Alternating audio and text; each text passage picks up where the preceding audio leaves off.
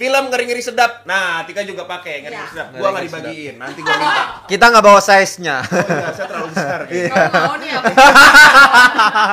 Banyak sekali orang tua yang menanggung rindu pada anaknya. Nah, anaknya tuh banyak alasan gitu. Makanya film ini sangat relate ke semua keluarga, iya, apalagi dysfunctional family itu terjadi di banyak keluarga, nggak terkait suku sebenarnya. Iya. Misalnya nih Nandika nih udah sibuk sendiri, ditelepon ibunya pasti mama nanti aja itu. Iya. Padahal dia lagi nonton Netflix, bilangnya bentar ya ma lagi sibuk. Lapo lah. Di lapo itu ada kopi, tapi di coffee shop belum tentu ada. Itu dia. Halo teman-teman, balik lagi di Breakdown Bros episode ke-13. Nah, kali ini spesial banget, kita kedatangan seorang aktor dan seorang sutradara. Siapa lagi kalau bukan Tika Panggabean dan Bene Dion. Yeay! Apa kabar, Bene? Apa kabar, Tika? Baik, Nandika. Kamu juga apa kabar? Ini saya baik sekali. Baik sekali. Saya excited banget karena bajunya Bene Dion sudah mencerminkan konsep di podcast kali ini. Film Ngeri-Ngeri Sedap. Nah, Tika juga pakai Ngeri-Ngeri Sedap. Gua enggak dibagiin. Nanti gua minta. Kita enggak bawa size-nya. Oh iya, saya terlalu besar gitu. Mau nih apa? Oke. Nah, ini kan film terbarunya Bene Dion. Iya, benar. Film kedua. Nah, ceritain dong sama audiens nih gimana keseruannya di film project kedua ini. Ini project udah lama banget ya dicita-citakan, diimpikan, namun belum ada yang berani memberikan duitnya gitu. Sampai akhirnya ada yang memberanikan diri, ayo kita bikin, dan akhirnya tercapailah proyek ini gitu. Jadi begitu mengerjakannya itu karena sudah diinginkan sangat lama, jadi excited banget gitu, kayak mengerjakannya itu penuh hati gitu, benar-benar tawa mulu pasti ya. Benar-benar nangis, banyak kan nangis gitu. Kalau gue ngeliat trailernya juga itu lucu banget sih. Maksudnya kan ceritanya tentang seorang pasangan suami istri yang pura-pura untuk anaknya pulang kembali ke kampung halaman. Betul. Sederhana. Cuman gue nggak tahu nih ntar diisinya tuh bakalan sepecah apa gitu. Apakah karakter Mak Domu ini akan jadi salah satu karakter yang berpengaruh dalam satu film ini? Gimana, Ben? Waduh, pengaruh banget. Paling berpengaruh. Tika yang datang ke sini ya. Bener. Kita bawakan yang sangat berpengaruh di plotnya. Oh iya. Keseruan pas syuting ada nggak? Ini kan film komedi, pasti ada dong. Banyak banget sih keseruannya. Yang jelas sih setiap kita mau syuting, mau berangkat, mau pulang, itu tuh semua 360 derajat itu adalah keindahan. Iya, benar. Ya, iya. Nih. Kita syuting di Danau Toba ya, di Balige ya. Gitu. Danau Toba. Jadi setiap kayak nggak lagi take foto kayak di foto sembarangan aja indah semua. Tapi gue penasaran Mak Domu nih. Ya. Ceritain dong karakternya kayak gimana? Ya kalau Mak Domu itu sebenarnya karakternya itu ibu-ibu pada umumnya, tapi juga ada spesialis ibu Batak juga ya, Ben ya. Oh, gitu. Jadi kalau ibu tuh di mana-mana kan selalu dia perannya adalah menjadi jembatan antara anak dengan anak, atau terutama anak dengan ayah, apalagi ketika mereka berkonflik gitu. Ibu selalu harus ada sebagai penenang yang bikin adem, yang mengiyakan kiri kanan, jadi semuanya happy gitu kan. Itu peran ibu pada umumnya. Nah, kalau di sini Mak Domu juga seperti itu, tapi karena dia berlatar belakang Batak itu kemarin juga aku sempat ceritain itu sama dengan kayak ibu aku. Jadi kalaupun dia punya perbedaan pendapat dengan suaminya di rumah, itu tidak dia bawa keluar gitu loh. Di depan halayak terutama masyarakat Batak dia akan, ya ini suami gue harus manut. Entah nanti sampai di rumah mereka ada pertengkaran, itu ya biarin hanya mereka yang tahu gitu. Nah itu yang ngebikin karakter Mak Domu ini lu sendiri kan, Ben? Maksudnya yang memikirkan Mak Domu ini seharusnya seperti ini gitu. Bener, tapi apa yang lu pikiran pertama kali, oke, gue pengen bikin cerita kayak gini nih gitu. Pertama kali lu mikirin apa sih? Sebenarnya ceritanya panjang sih ya. Intinya sih secara awal tuh munculnya ini tuh bersama anak-anak, justru bersama empat anak ini nih kami pernah syuting sebuah film dengan Boris Boki, Lolo sama Gita sama aku, kita pernah main di Comic 8 berempat, satu geng gitu, geng lapo tuak gitu. Sesuai dengan latar belakang ya. Terus waktu itu kita bercanda-bercanda lah, kayaknya kalau ini jadi di spin-offin keren kali ya, kita berempat jadi kayak sebuah film sendiri gitu. Oke, jadi karena emang lu syuting Comic 8 berempat, jadi muncul proyek ini. Iya, jadi kayak mikir, oh kalau kita syuting berempat, kita adalah karakter yang empat ini adalah karakter utamanya, kira-kira ceritanya apa ya? Okay. Jadi akhirnya mikir, ih sama-sama Batak nggak? Iya, sama-sama Batak ya. Kan, keren juga nih kayaknya cerita-cerita Batak nih. Yeah. Nah baru berpikir-berpikir muncullah ide bahwa gimana kalau sebuah keluarga ini udah disfungsional sebenarnya, sudah ada problem tapi semuanya denial gitu, yeah, bahwa kayak ya kita baik-baik aja, nggak ada masalah gitu, tapi begitu mau berkumpul itu semua orang menghindari ngumpul karena memang tidak suka sama lain, tapi tidak mau mengakui gitu, tidak mau mencoba memperbaiki ya, satu keluarga gitu ya, satu keluarga. Waduh, seru sih. Seberapa relate kehidupan masyarakat Batak atau kalau misalkan gue belum tanya, ini tuh film ini tuh kalau yang nggak Batak akan relate juga nggak sih sama film ini? Oh iya, pastinya. Pasti ini sebenarnya kan pemilihan latar belakang Batak tuh supaya apa ya, Ben? Ya hanya bungkus iya, ya. Iya, memperkuat plotnya gitu. Jadi tanpa Bataknya plotnya itu tetap ada gitu. Bener. Oh. Tanpa Bataknya pun sebenarnya plotnya sangat mungkin terjadi, karena ini kan intinya juga adalah cerita tentang bagaimana kerinduan orang tuanya yang di kampung nih, si Pak Domu dan Mak Domu ingin sekali anaknya pulang kampung. Okay. Tapi karena anaknya sudah sukses di perantauan satu, dan kemudian ada konflik antara anak-anak perantauannya ini dengan bapaknya, mereka enggan pulang. Tapi kan ya itu banyak sekali orang tua yang menanggung rindu pada anaknya. Nah. Anaknya tuh banyak alasan. Bener, gitu. Makanya film ini sangat relate ke semua keluarga, iya, apalagi dysfunctional family itu terjadi di banyak keluarga, nggak terkait suku sebenarnya. Iya, gue paham, benar. Iya. Anaknya pun relate nih, keluarganya pun relate kan, iya, gitu kan. Di dua sisi itu relate, karena kalau di seumuran ya kita bilang remaja ya, kan kadang kan orang suka misalnya dari Pulau Jawa terus merantau kemana, atau enggak dari mana ke Pulau Jawa, tapi ibu bapaknya tuh kadang suka dilupakan. Bener. Gitu. Sebenarnya yang paling sederhana aja kemarin kita ngebahas juga, jangankan dia merantau ya. Misalnya nih Nandika nih udah sibuk sendiri, ditelepon ibunya pasti mama nanti aja itu. Iya. Padahal dia lagi nonton Netflix, bilangnya bentar ya ma lagi sibuk nonton Netflix. Kayak gitu loh ya kan. Gitu. Kok Tika tahu ya? Saya begitu ya. Pasti nyokap lo bunyinya beda, iya kan? Iya, beda. Jangan diangkat gitu ya. Gue harus nonton. Iya. Ini gue ngeri-ngeri sedap nih. Tapi gue bertanya, kenapa sih namanya ngeri-ngeri sedap? Ya gitu, jadi di waktu itu aku belum tahu judulnya apa. Ceritanya udah ketemu. Gue kira tuh kayak nama makanan gitu loh. Kuliner film gitu. Jadi ceritanya udah ketemu, belum tahu judulnya. Jadi di Sumatera Utara itu ada sebuah frase lah yang terkenal, ngeri-ngeri sedap ini. Ini sebenarnya dulu sejarahnya digunakan oleh para kriminal. Oh iya, ngeri-ngeri sedap nih. Iya, jadi kayak dia nyopet atau dia maling, ditanya, "Gimana kemarin?" "Ngeri-ngeri tapi sedap." Gitu. jadi mencekam tapi berhasil dapat sesuatu gitu. Kalau mantan copet emang pasti sedap. Pernah sih 2 bulan waktu itu di Blok M. Pantes ya. Jadi kayak ngeri-ngeri tapi suasananya misalnya dia hampir ketahuan, ngeri-ngeri, tapi akhirnya dia lolos jadi sedap gitu. Jadi dipakai tapi di proyek ini gitu ya. Ngeri-ngeri sedap aja lah nih, apa namanya judulnya. Nah, karena konsep di sini tuh kan orang tua pura-pura mau bercerai. Kan pura-pura nih, ada sebuah kengerian yang terjadi. Okay. Tapi apa sedapnya nanti kita lihat. Oh gitu. Itu dia guys. Jadi kalian semua yang pengen tahu sedapnya harus nonton film ini di tanggal 2 Juni ya. 2 Juni 2022. Tuh ya kan, buat kalian semua yang pengen relate sama masalah-masalah keluarga kalian, atau kalian pun anak muda yang baru merantau, tolong nonton film ini biar kalian ingat sama keluarga kalian. Iya. Gitu. Gue juga penasaran soal trailernya, lucu banget. Nah, kita masuk ke segmen 2 nih, ada rekomendasi. Yoi, rekomendasi 5 film favorit dari Tika sama Bene Dion. 5 film favorit. Gue tahu ini adalah pertanyaan yang susah karena filmnya banyak banget. Banyak kan? Banget. Tapi film. Coba aja dijawab atuh kan. Aku dulu deh 2. Dua Indonesia, nanti Hollywood. Yeah. Nah boleh. Enggak, gue juga aku suka banget film Naga Bonar Jadi 2. Naga Bonar Jadi 2. Suka banget. Ini Miswar. Ya, aku suka banget Naga Bonar Jadi 2. Kenapa Naga Bonar Jadi 2?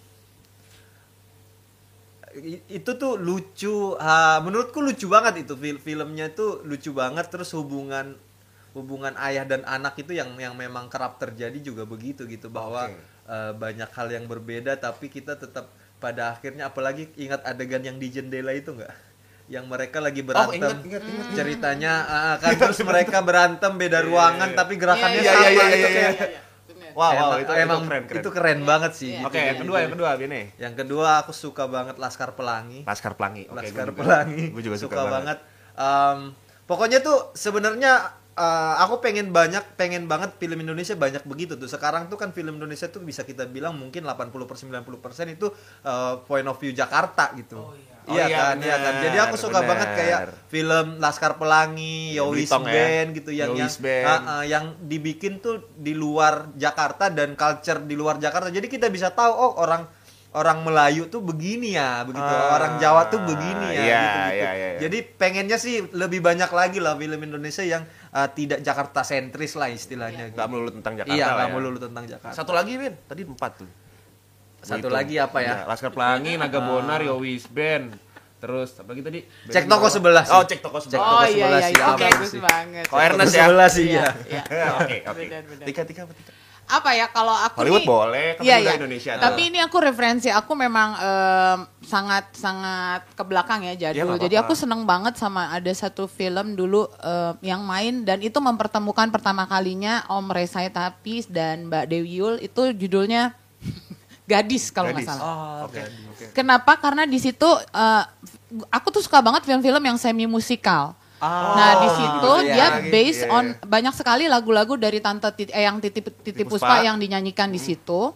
Dan itu yang mempertemukan dua orang ini kemudian menjadi suami istri. Waktu itu Gadis dan Jaka namanya. Oh, jadi filmnya namanya Gadis gitu. Gadis, ya? Sebenarnya ceritanya tentang komedi romantik gitu, agak-agak kayak Cinderella gitu. Jadi si gadisnya ini teatrikal gitu ya? Enggak sih, film aja. Jadi si gadisnya nih emang film aja, cuma ada unsur musiknya cukup kental karena ada Tante Titi di sana, lagu-lagunya dia banyak dipakai. Gua akan nonton. Terus, gue berharap masih ada tuh, kalau ada gue juga pengen banget nonton. Terus yang kedua tuh gue seneng juga ada Kabut Sutra Ungu. Kabut Sutra Ungu pernah dengar. Itu yang main adalah Yeni Rahman dan Roy Marten. Menurut aku itu bagus banget sih gitu, kisah cinta lagi tapi keren lah gitu loh. Itu era-eranya Roy Marten lagi. Dan di masanya tuh ibarat kata lu nonton film sekarang yang main ada Reza Rahadian, ada Tara Basro, ada Dian Sastro. Nah, itulah film itu semuanya main di situ. Iya, keren banget. Aku juga suka ini loh, ini Kejar Ladaku Kau Tangkap. Lyodra Kandau sama Deddy Miswar. Bagus banget. Keren-keren. Yang ketiga dong. Yang ketiga sebenarnya kalau ngomongin film Indonesia zaman dulu tuh gue banyak banget. Tapi ini gue mau ambil satu lagi bahwa film yang banyak sekali musiknya adalah The Sound of Music, itu udah pasti. Itu sepanjang masa.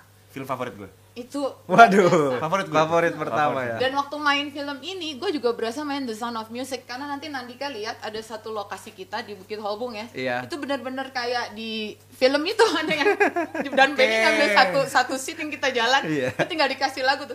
So long, farewell, na. Oh iya. Oke. Jadi suka melodrama juga berarti Tika ya. Maksudnya kayak suka kisah love story tuh sebenarnya yang simple gitu Tika suka ya malah. Suka. Enggak usah yang berat-berat atau gimana-gimana. Justru yang ringan karena menurut aku film tuh harusnya menghibur. Bener. Justru bukan bikin jadi mikir terlalu ribet itu atau jadi sedih. Makanya aku nggak terlalu suka sama film-film yang sad ending. Aku nggak suka. Iya benar. Ya pilih Ever After aja. Yang 4 dong, yang 4. Tadi udah 3 tuh. Dua lagi. Beda lagi dong apa sambil aku mikir. Apalagi ya? Apa Godfather atau apa mungkin? Shawshank Redemption sih. Oke. Yang pertama di IMDb itu terus tuh. Iya. Nomor 1 ya. Dia nggak ke bawah-bawah. Iya. Dari dulu kayak gitu tuh. Oh, Interstellar juga aku suka banget. Interstellar. Oh, aduh, nah itu aku nggak ngerti loh film itu, Ben. Suka banget. Lu kalau misalkan lagi ngedirect gitu tuh treatmentnya tuh ngikutin saudara siapa sih? Maksudnya lu look up sama saudara siapa kalau dari Hollywood? Enggak sih.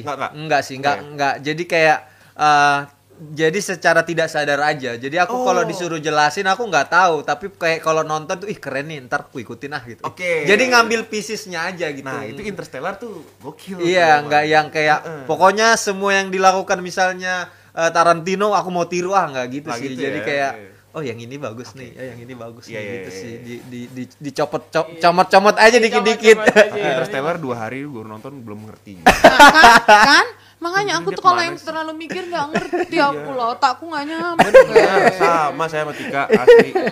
Nah ini nextnya nih ada 5 aktor idola. Aktor favorit deh. Aktor boleh Hollywood, boleh Bollywood. Siapa tahu kan kita kan ya, sama Bollywood bener. Kan? Jepang iya, juga boleh, bener. Indonesia juga boleh, bebas Bene, coba Bene. Aamir Khan deh pertama. Aamir Khan tuh yang main iya, kan? 3 Idiots. Aku anak teknik soalnya. Nonton itu nangis mulu. Iya sih, tapi dia filmnya nggak ada yang nggak bagus. Aamir Khan. Oh, iya, itu juga sama 3 Idiots juga film yang gue suka tuh 3 Idiots salah satunya. Sedih. Iya. Dan musikal juga kan. Iya. Mau ditonton berapa kali juga tiap nonton tetap nangis. Luar biasa sih 3 Idiots. Aamir Khan. Terus. Jennifer Aniston, oke, suka banget mantan Brad Pitt, ya. Suka juga sama Brad Pitt, suka banget, dia Brad Pittnya ya, oke, Jennifer Aniston, oke, next dong, siapa lagi ya, Boris Bokir, karena teman, lu suka Boris Bokir, ditanya, kenapa karena teman, bukan karena kualitas, karena teman. Reza sih kalau di Indonesia sih udahlah ya. Udahlah ya tidak kayak yang mendekati aja kayak susah banget gitu kayak aktor Indonesia mungkin dia di sini aktor Indonesia kayak baru ngumpul di sini. Kayak susah banget gitu menjejak dia tuh susah banget gitu. Parah. Reza Rahadian gue setuju. Udah angkat tangan gue setuju. Terakhir.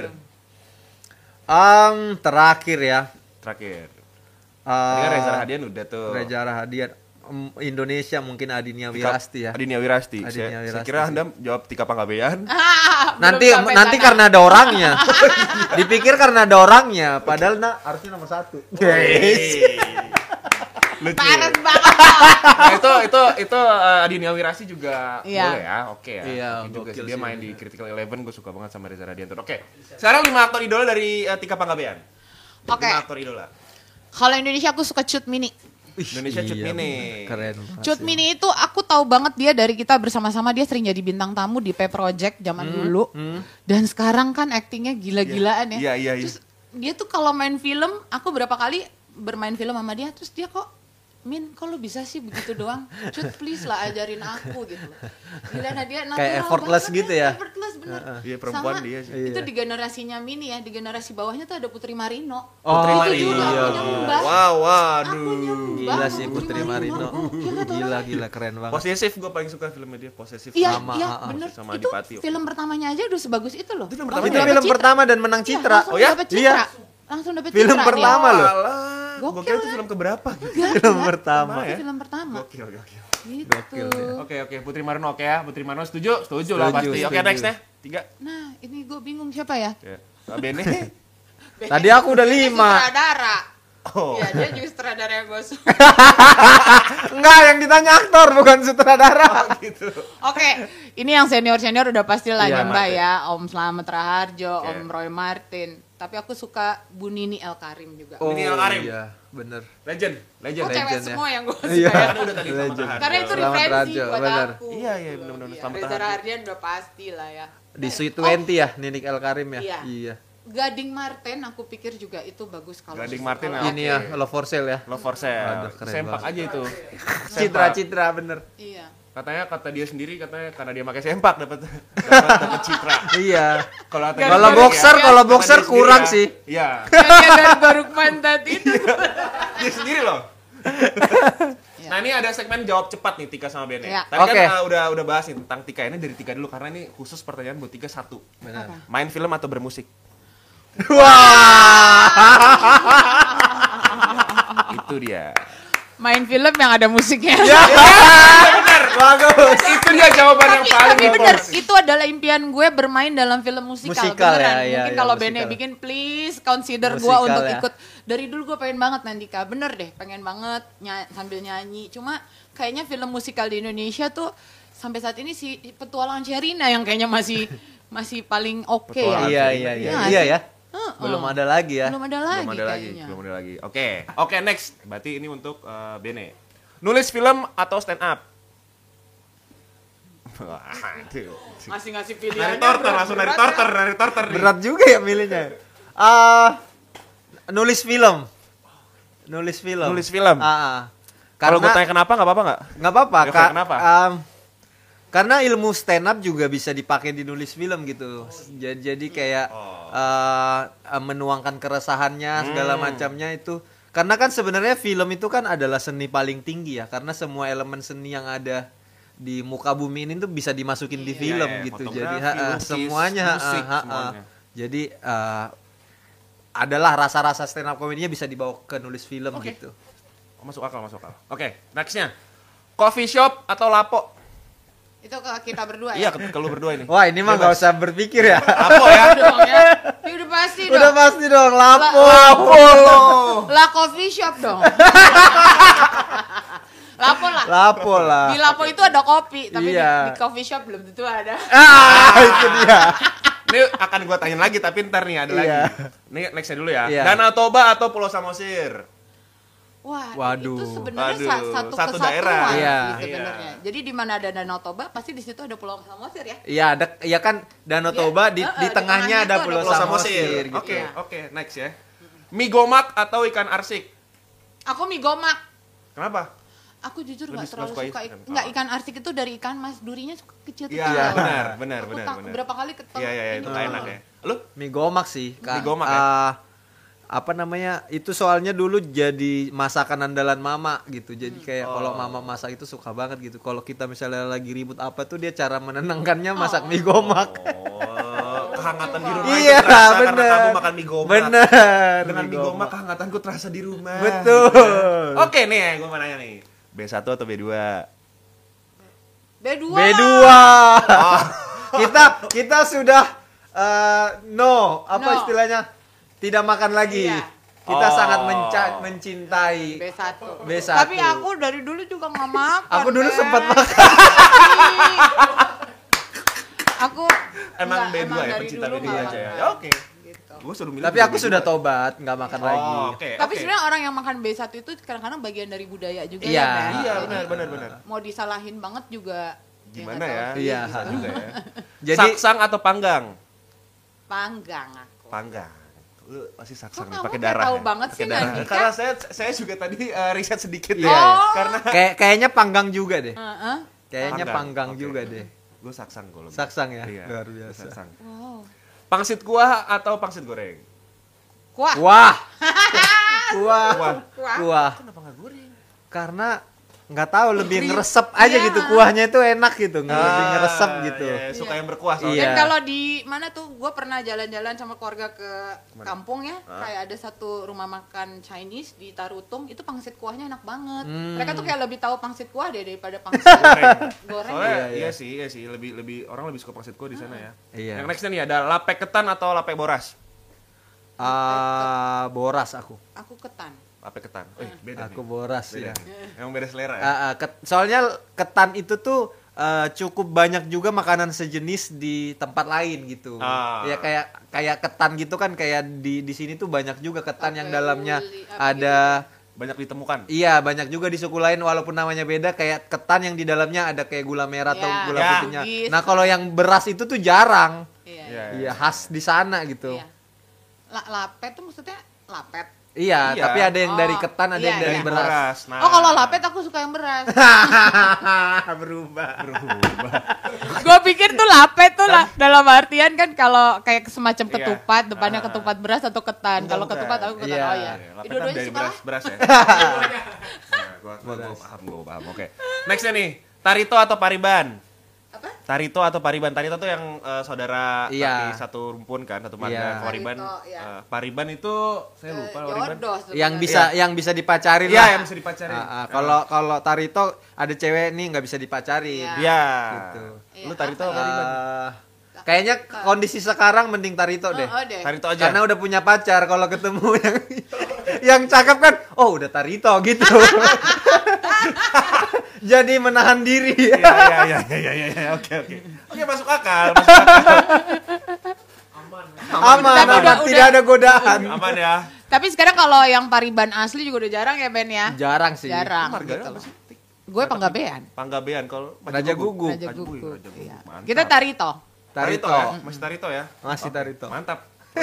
Next, Manortor atau Margondang? Aduh nggak bisa aku Margondang. Iya. Manortor aja lah lebih gampang kayaknya kalau. Tapi itu juga again nggak bisa dipisahin ya. Iya, kita nggak bisa Manortor kalau nggak ada gondangnya. Gitu. Jadi kayak Tapi skill Margondang itu tuh iya, susah sih tuh. Waduh, susah bener. Iya. Manortor aja ya. Manortor aja tuh, manortor. Nah, ini terakhir. Ini tadi pertanyaannya terakhir, pertanyaan titipan nih kayaknya. Iya. Lyodra atau Maria Simorangkir? Lyodra. Aku Maria sih. Maria Simorangkir. Maria sih suaranya. Kenapa kau milih Maria? Dua-duanya bagus, tapi Maria tuh kan bisa nyanyi tuh banyak banget gitu loh gayanya. Oke. Kayak Judika ya? Iya, dia kayak apa sih istilahnya yang tinggi banget, seriosa ya? Seriosa. Dia tuh bisa yang kayak ngepop gitu, yang kayak apa tuh yang lagu, apa film tentang sirkus?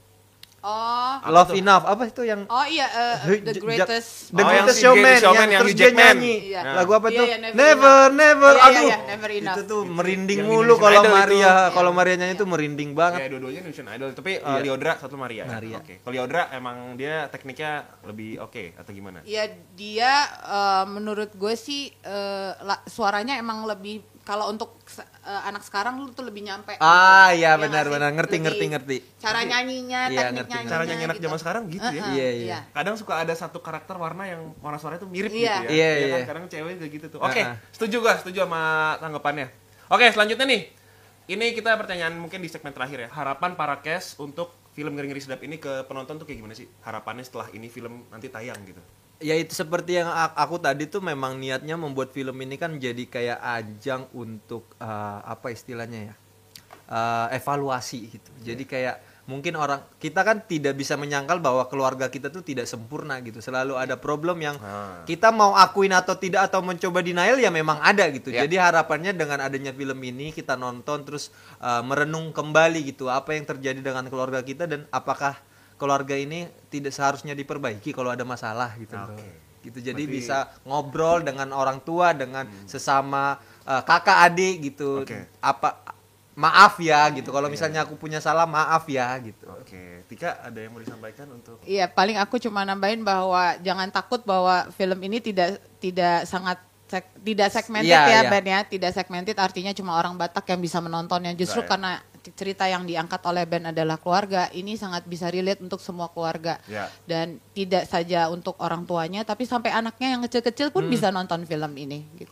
Oke. Ini terakhir nih dari kalian berdua, ajak dong audiens kincir yang nonton podcast ini dan dengerin podcast ini untuk nonton film Ngeri-Ngeri Sedap. Iya. Ya, buat teman-teman semuanya keluarga Indonesia, mari datang dan penuhi bioskop mulai tanggal 2 Juni 2022. Nonton Ngeri-Ngeri Sedap bareng keluarga. Nontonnya jangan sekali ya, berkali-kali ya. Berkali-kali ya, biar kamu bisa merasakan sudut pandangnya lebih baik lagi. Biar kamu bisa melihat keindahan Danau Toba ya. Nah, itu kan yang penasaran sama karakternya Mak Domu kayak gimana, langsung nonton aja filmnya tanggal 2 Juni 2022. Oke.